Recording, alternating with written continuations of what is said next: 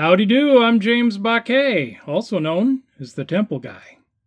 Let's look at a place that was once headquarters for an army of warring monks, Miidera on the shores of Lake Biwa, and, more significantly, at the base of Mount Hiei, in this episode of Temple Tales. The common image of a Buddhist monk is one of a peaceful person in ochre or maroon robes, seated quietly in meditation, or perhaps hugging a tiger, or otherwise demonstrating his transcendence of anger or hatred, which, along with greed or desire, and ignorance or delusion, is one of the three poisons. And so it's distressing to hear of, say, the hardline Buddhist monks of Myanmar supporting the government crackdown on that country's Muslim Rohingya minority. But this is nothing new. Powerful institutions in most religions from time to time fall into playing politics, sometimes internally, as in conflicts between sects, and sometimes in the broader culture. A fine example is the warring monks of Miidera in Shiga, Japan, on the outskirts of the long-time ancient capital of Kyoto. It's true that the temple lies on the visibly peaceful shores of Lake Biwa, Japan's largest freshwater lake, but it also lies at the foot of Mount Hiei, bastion of the Tendai sect of Buddhism. I've said little about Tendai, though there have been plenty of opportunities. For example, Tendai is one of two esoteric Buddhist sects in Japan, the other being Shingon. Both are headquartered on mountains not too far from Kyoto, though Shingon's was far enough to keep it away from the hurly-burly of the capital. Tendai, as just mentioned, is on Hiei-san. Shingon is on Koyasan, about which I wrote in episode 032 and elsewhere. And Tendai's founder, Saicho, was literally on the same mission that took Kukai, Shingon's founder, to China, as I wrote about in episode 047, where I did mention Saicho briefly. Their ships were separated on their way across the sea, but they returned at the same time and cooperated with each other, wow, in establishing rival sects Saicho having brought back teachings from China's Mount Tiantai, where we will visit by and by. To my knowledge, Shingon monks were not in the habit of going to war, fighting only when their monasteries were being attacked, but the Sohei, or priest soldiers of Tendai, are another story altogether. From the 10th through the 17th centuries, the Tendai sect became increasingly powerful, a phenomenon that did not go unnoticed by the ruling powers. The monks sparred with each other not only to dispute territory, but also to promote one brand of Buddhist doctrine over that of rival schools. The country's four largest temples, Todaiji and Kofukuji in Nara, and Enryakuji and Miidera on Hiei-san, were particularly noted for their scrappiness. It was Enryakuji which in 970 established the first ever standing army of warrior monks. A decade or so later, there was increased friction between Enryakuji and the focus of this episode, Miidera, which had originally been one temple but split into two branches of Tendai called the Sanmon Mountain Gate, located at Enryakuji on the summit of the mountain, and Jimon Temple Gate at the mountain's base.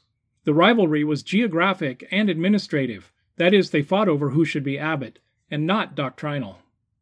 Nevertheless, they eventually ended up on opposite sides of one of Japan's greatest conflicts, the Genpei War from 1180 to 1185, a civil war between the Taira, supported by the Sanmon monks of Enryakuji, and Minamoto, the Jimon Miidera, clans. You may remember this war from episode 054, Two Deaths in the Tale of the Heike. At other times, the two sides joined together against the monks of other temples. And we're not just talking about insults or even shouting matches between monks. In the mid 12th century, Miidera was burned to the ground by the monks of Enryakuji, so many times, in fact, that it came to be called the Phoenix Temple for its frequent rebuilding. There's more to say about how these monks would extort money and support by shows of force in the city and other unmonkly behavior, but it all came to a halt around 1571.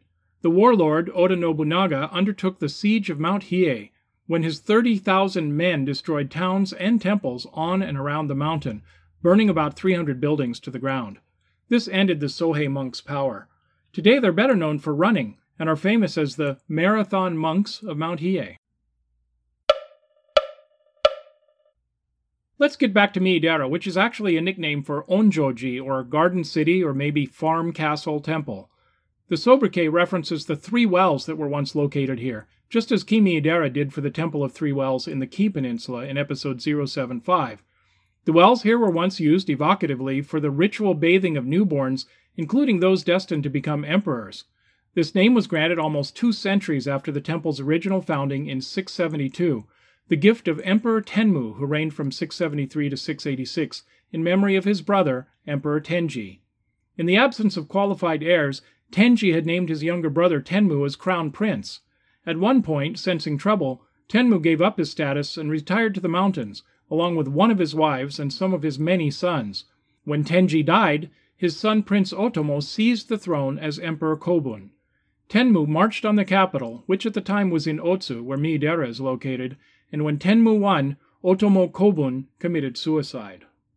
In thanksgiving for his success, Emperor Tenmu and his wife, Empress Jito, who had accompanied him to the mountains, founded Miidera.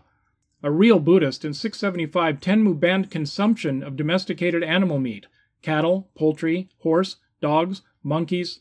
Wait, monkeys? From April 1st to September 30th every year, though eating wild game meat was permitted. Much of what we see today was built after more depredations, these by Toyotomi Hideyoshi in the late 1500s. Many of the buildings date to 1599 or thereabouts. The temple's located about a third of a mile from Miidera Station and just a hair more than that from the lakeshore. Around 40 named buildings remain on the premises. I won't bother you with details on the Niomon or Two Kings Gate, the Sanjunoto or three story pagoda, the Shoro or bell tower, of which there are several, and other usual temple features but I did find the small, almost nondescript buildings somehow especially attractive. Bare, weathered wood sleeping its way through the centuries, with an occasional visitor tossing a coin in the collection box and ringing the bell for luck.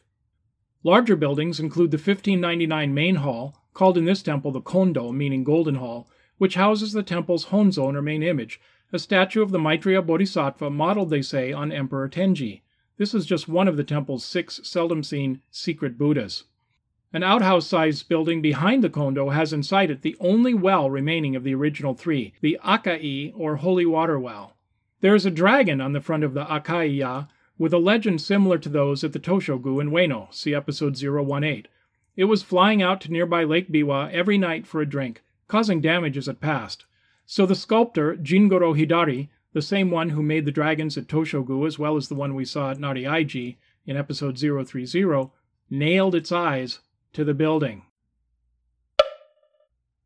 Of special interest to the pilgrim, of course, is the Kanondo, containing the 10th century image of Nyorin Kanon, or Avalokiteshvara, for this 14th temple on the Saigoku West Country Kanon pilgrimage. The image is made public on the same schedule as the one at Ishiyamadera, see episode 097, every 33 years, plus the year after an emperor is enthroned. In 1072, the hall was located at the top of the mountain, in 1481, it was moved to a hill on the southern portion of the temple's current property so women, who weren't allowed on the mountain, could visit it. The current edifice dates to 1689. A moon viewing stage stands below the hall. On the way up the hill to the Kanondo, we pass one of the prettiest little buildings I've ever seen. Podcast listeners, you really have to take a look at the show notes. The small hall dedicated to Bishamon, the martial member of the Seven Lucky Gods, see episode 024, is ornately painted, and its presence may be a nod to the warring monks of yore. Back in the main precincts of the property is another amazing sight. Inside the Issai Kyozo, or House of the Entire Scriptures, stands a huge eight sided rotating cabinet said to contain a complete copy of the Buddhist canon. The building dates the early Muromachi period, approximately 1336 to 1573. The sutra and, I believe, the cabinet were donated and moved from another temple in Yamaguchi City in 1602. Let's end with a story. I saw a well known bell at the temple called the Evening Bell for its time of employment, and supposed to be the best sounding bell in Japan. But right behind the kondo, I somehow missed, or at least failed to take a photo of, Benkei's bell, star of the temple's most famous legend and tied to one of the temple's most famous one time denizens. Benkei was a famous Sohei, warrior monk, remember them? And legendary strongman, whom stories claim may have been the son of a shrine leader who raped Benkei's mother a blacksmith's daughter, hence his strength, or that he was the son of the shrine god himself, or that his father was actually a demon. Well, you get the picture. His strength was literally proverbial. His shins were his only weak point, and the expression Benkei no Nakidokoro, or Benkei's crying place, maybe place which makes Benkei cry, is equivalent to our Achilles heel. The bell in the story too has mystical origins. It dates to the Nara period, 710 to 794, and so is one of the oldest bells in Japan. It was manufactured, they say, in the palace of the Dragon King, the one dwelling in nearby Lake Biwa, or was donated to the temple by Fujiwara no Hidesato, a 10th century courtier, in thanksgiving for his victory over a supernaturally giant centipede, which was in fact threatening the Dragon King's palace, and so on. Anyway, during the disputes between Enryakuji and Miidera in the 10th century, Benkei, apparently a proponent of Enryakuji, thought it would be a good idea to steal the weighty bell at Miidera, and in a feat of strength carry it up the mountain to the rival temple. But on the way, the bell began to ring. Odd that, since Japanese bells have no clappers, though some say Benkei himself rang it at the top of the mountain. And its voice said, in the Kansai dialect, I want to go home, I want to go home. Wroth, or scared, he threw the bell all the way back down the mountain, and it bears the scars to this day. History says it may indeed have been stolen and damaged during one of the burnings of the temple, perhaps in 1264, and later returned. And that's about that. Until next time, may you and your loved ones and all sentient beings be well and happy. Adios, amigos.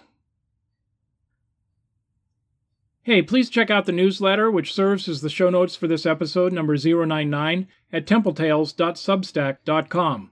It has pictures, especially that one of the Bishamon Hall, and links. And at that address, you'll also find the archive with all of the newsletters. Think you'll be glad you did. In the next episode, Shion's gorgeous Temple of the Sleeping Dragon.